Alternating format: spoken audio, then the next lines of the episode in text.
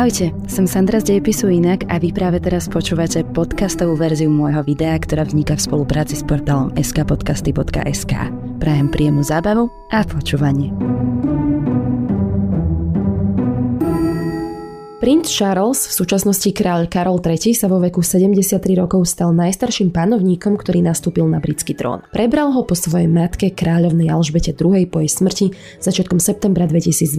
Alžbeta II bola najdlhšie slúžiaci panovník v histórii Británie a jej syn Charles strávil až neuveriteľných 70 ročí prípravami a čakaním na chvíľu, kedy sa stane kráľom. Väčšina ľudí na tomto svete nikdy nepoznala iného britského panovníka než kráľovnú Alžbetu II druhu. A dňa 6. maja 2023 tak prebehne historicky vzácný okamih. Oficiálna korunovácia ďalšieho panovníka, kráľa Karola III a my toho budeme svetkom. No napriek tomu, že bol na túto rolu pripravovaný celý svoj život a je jedným z najdlhšie slúžiacich členov britskej kráľovskej rodiny, pre niektorých ľudí sa stal aj celkom kontroverznou postavou. A kladú si otázky, či je dostatočne schopný a pripravený zaujať pozíciu panovníka a vykonávať ju rovnako dobre, ako to robila jeho matka. Dokáže sa Charles postarať o to, aby britská monarchia aj naďalej pretrvala? Odpoveď na všetky tieto otázky sa môžeme spoločne pokúsiť nájsť v jeho minulosti.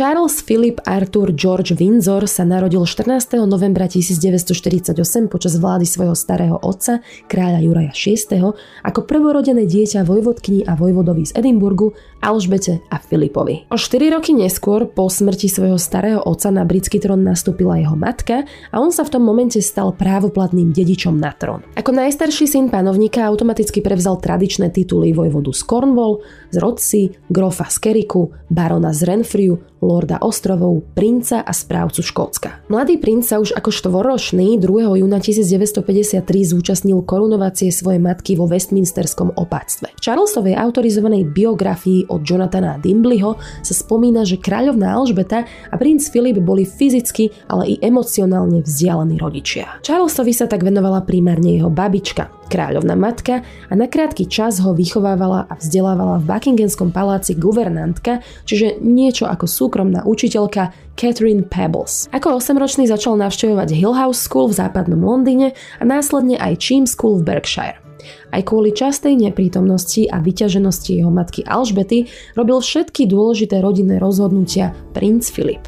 A jeho vzťah s Charlesom bol komplikovaný. Filip ignoroval jeho citlivejšiu povahu, snažil sa do neho pretavovať svoje predstavy o tom, aký by mal Charles byť a najviac to vyvrcholilo v momente, keď ho donútil nastúpiť na školu Gordonstone na severovýchode Škótska, ktorú kedysi navštevoval aj on sám. Charles sa na Gordonstone šikanovali. Nemal na ňu veselé spomienky, o čom svedčí aj jeho výrok a prirovnanie, že Gordonstone bol ako Colditz v Kiltoch. Pre lepšie pochopenie Colditz bol počas druhej svetovej vojny nemecké väzenie pre zajatých britských dôstojníkov a Gordonstone mala povesť, že so žiakmi zaobchádzala naozaj tvrdo. Existuje aj taká menej známa príhoda, kedy jeden z riaditeľov školy prichytil skupinu chlapcov, ako Charlesovi surovo búchali oknom o zátylok a vyhrážali sa, že keď budú chcieť, zotnú mu hlavu podobne, ako sa to stalo Karolovi I. V roku 1966 strávil dva semestre v škole v Austrálii a tento svoj pobyt tam popísal ako obrovskú úľavu. Po návrate z Austrálie sa na Gordonstone stal prefektom a keď bol starší, zmienil sa, že ho škola nebavila tak, ako mohla, pretože bol najšťastnejší doma, ale zároveň priznal, že je rád, že Gordon Stone navštevoval, pretože ho naučil mnoho o jeho vlastných schopnostiach a aj slabých stránkach. Po maturite pokračoval priamo na univerzitu, čím porušil kráľovskú tradíciu, pretože sa hneď nepripojil k britským ozbrojeným silám.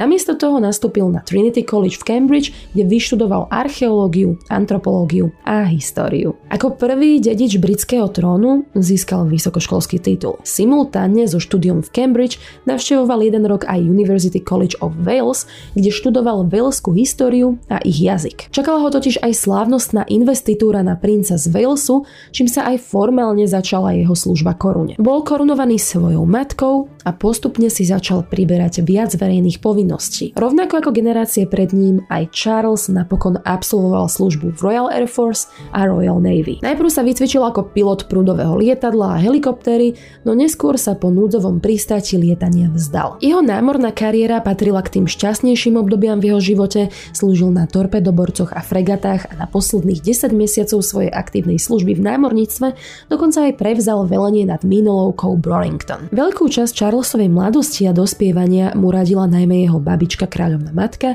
a jeho blízky prastríc Lord Mountbatten. Dicky, ako ho prezývali v kráľovskej rodine, radil Charlesovi aj v intimnom živote. V mladosti mal Charles mnoho aferok s množstvom žien s dcerou britského veľvyslanca, s dcerou vojvodu z Wellingtonu a dokonca aj so staršou sestrou svojej budúcej manželky či s jeho súčasnou manželkou Camilou Shant. Dicky mu radil, aby predtým, než sa usadí natrvalo, mal toľko afér, koľko len môže, ale za manželku by si mal vybrať vhodné, atraktívne dievča s roztomilým charakterom, ktoré bude mať po svadbe na piedestáli. Sprvu ho chcel dať dokopy s jeho 16-ročnou vnúčkou a Charlesovou sesternicou z druhého kolena Amanda legendou Knatchpool. V auguste 1979 sa však uskutočnil atentát na lorda Mountbattena. Dicky sa vydal so svojimi blízkymi na svojej drevenej lodi na lov homárov a tuniakov a írska republikánska armáda na jeho loďku pripevnila bombu, ktorú neskôr aj odpálili. Lord Mountbatten a Jamandina babička Doreen následkom zranení podľahli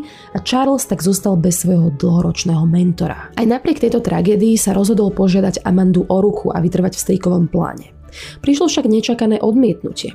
Amanda sa po nešťastnej udalosti, pri ktorej prišla o viacerých rodinných členov, už zdráhala vstúpiť do kráľovskej rodiny. Charles bol však stále pod neuveriteľným tlakom, aby sa oženil a usadil. Svoju nevestu, Lady Dianu Spencer, spoznal paradoxne počas návštevy u nej doma. V roku 1977 randil s jej staršou sestrou Sarah. V tom čase k Diane neprechovával žiadne romantické city a ako o potenciálnej neveste o nej začal uvažovať až o 3 roky neskôr. Začala ho sprevádzať odchádzať na Balmoraly či v Sandringham House a Charles sa jej pomalinky dvoril. To si samozrejme získalo neuveriteľnú pozornosť médií a paparácov.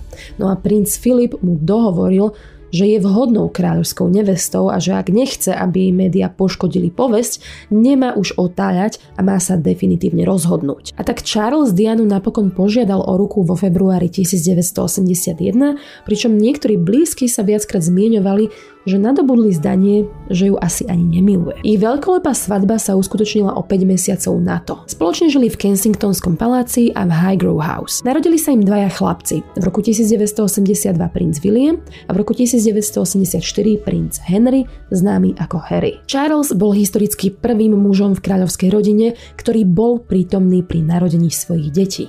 Na prvý pohľad celkom šťastná a milujúca rodina začala však mať do 5 rokov zásadné problémy. Niektorí odborníci na kráľovskú rodinu tvrdia, že za to mohla absolútna nekompatibilita medzi Charlesom a Dianou, veľký vekový rozdiel, diametrálne odlišné záľuby a názory a dokonca aj to, že Diana Charlesa zatieňovala a verejnosť sa za každým zaujímala viac o ňu. Jeden z hlavných dôvodov však bol aj Charlesov obnovený alebo stále pretrvávajúci milostný vzťah s Camilou Parker Bowles, rodenou Shant. Diana následne tiež navezovala viacero romantických vzťahov s inými mužmi a verejnosť po celý čas túto telenovelu novelu sledovala so zatajeným dychom. V decembri 1992 britský premiér v parlamente oznámil súdnu rozluku páru a v zápäti do britskej tlače unikli prepisy vášnivých telefonických rozhovorov medzi Kamilom a Charlesom ešte z roku 1989. Diana v rozhovore pre reláciu BBC Panorama v roku 1995 priznala aj verejne ich problémy a vyjadrila tiež pochybnosti o spôsobilosti a vhodnosti Charlesa na pozíciu budúceho kráľa. Charles a Diana sa rozviedli koncom augusta 19 1996 zdieľali starostlivosť o synov a o rok na to Diana zahynula pri autonehode v Paríži. Jej telo v rakve preniesli z francúzského letiska domov do Británie a Charles ju na tejto poslednej ceste celý čas prevádzal. Verejnosť a aj niektorí blízky z Dianinej smrti obviňovali paparácov, ktorí ju choro prenasledovali po celú dobu, čo sa stala Charlesovou manželkou. Avšak 18-mesačné francúzske súdne vyšetrovanie dospelo k záveru, že haváriu spôsobil vodič jej automobilu, ktorý vo vysokej rýchlosti stratil kontrolu nad vozidlom. Táto tragédia vôbec neprospela Charlesovej už tak celkom nízkej popularite. Po Dianinom pohrebe sa stiahol do ústrania a niekoľko rokov sa venoval iba synom. Chránil ich pred tlačou, ale najmä sa im snažil pomôcť vyrovnať sa so stratou matky. Jeho vzťah s Kamilou pretrval aj naďalej a verejne sa spolu ako pár ukázali ešte pred koncom milénia, no a postupne ako opadol smutok verejnosti nad Dianinou smrťou, začal Charles zvažovať aj sobáš. Kamilu požiadal o ruku zásnubným prsteňom, ktorý patril jeho babičke kráľovnej Alžbete. A po udelení súhlasu na sobáš od kráľovskej tajnej rady sa tak konečne mohol oženiť so ženou, ktorú očividne miloval dlhé roky. Takou zaujímavosťou je, že s Kamilou museli svoju svadbu presunúť, pretože Charles a aj iní významní funkcionári či hostia sa museli v tom istom čase zúčastniť pohrebu pápeža Jana Pavla II. Mali iba civilný obrad, ktorý sa mal pôvodne uskutočniť na hrade Windsor, ale napokon miesto konania zmenili na radnicu Windsor Guildhall, pretože takýto precedens by zavezoval k tomu, že hrad by mohol byť k dispozícii každému, kto by sa tam chcel zosobášiť. Páru udelili požehnanie a usporiadali im aj bohoslužbu v kaplnke svätého Juraja. Kráľovná Alžbeta a princ Filip sa zúčastnili iba tejto bohoslužby a novomanželom usporiadali súkromnú recepciu. Charles bol niekoľkokrát označený ako najpracovitejší člen kráľovskej rodiny. Ešte v roku 1976 založil charitatívnu organizáciu Princess Trust, ktorá pomáha zraniteľným mladým ľuďom vo veku 11 až 30 rokov. Poskytuje finančnú a praktickú pomoc všetkým mladým, ktorí čelia vážnym životným situáciám, ako sú napríklad duševné problémy, bezdomovectvo, problémy so zákonom alebo nezamestnanosť. Pokiaľ išlo o jeho úradné výkony práce ako princes Walesu, tak v mene kráľovnej prevzal mnohé z jej oficiálnych povinností. Účastnil sa pohrebov zahraničných hodnostárov, navštevoval dôležité národné, ale aj medzinárodné udalosti oslavy či historické výročia v rámci a aj mimo Commonwealthu. Zastupoval kráľovnú všade tam, kde sa ona zúčastniť nemohla. Okrem toho sa stal patronom stoviek organizácií a pomohol založiť viac ako 20 charít. Dalo by sa povedať, že sa nikdy nebal využiť svoju pozíciu na to, aby hovoril o problémoch, ktoré považoval za dôležité alebo ho nejakým spôsobom nadchli. Vzdelávanie, umenie, ekológia, udržateľnosť, klimatická kríza či filantropia to je iba niekoľko z Charlesových ťažiskových tém. No zároveň platí, že nikdy nedosahoval zdržanlivosť, diplomatickosť, nestrannosť a takú tú umiernenosť svojej matky. A dôkazom je, že aj ministri kabinetu za posledných pár rokov opakovane upozorňovali na to, aby sa vyhýbal politickým komentárom, pretože ak v nich bude aj naďalej zotrvávať, tak v momente, ako sa stane kráľom, by mohlo dôjsť k ústavnej kríze. Na druhú stranu, Charles nikdy nebol suchárom, oplýval prirodzeným humorom a vo vzťahu k verejnosti to z neho neraz robilo jedného z najviac prístupnejších členov kráľovskej rodiny. K celoživotnému napätiu v rodinných vzťahoch významne prispel aj sobaž jeho syna Harryho s rečkou Meghan Markle. Niektoré obvinenia zo strany mladých novomanželov a ich následný trvalý odchod z Británie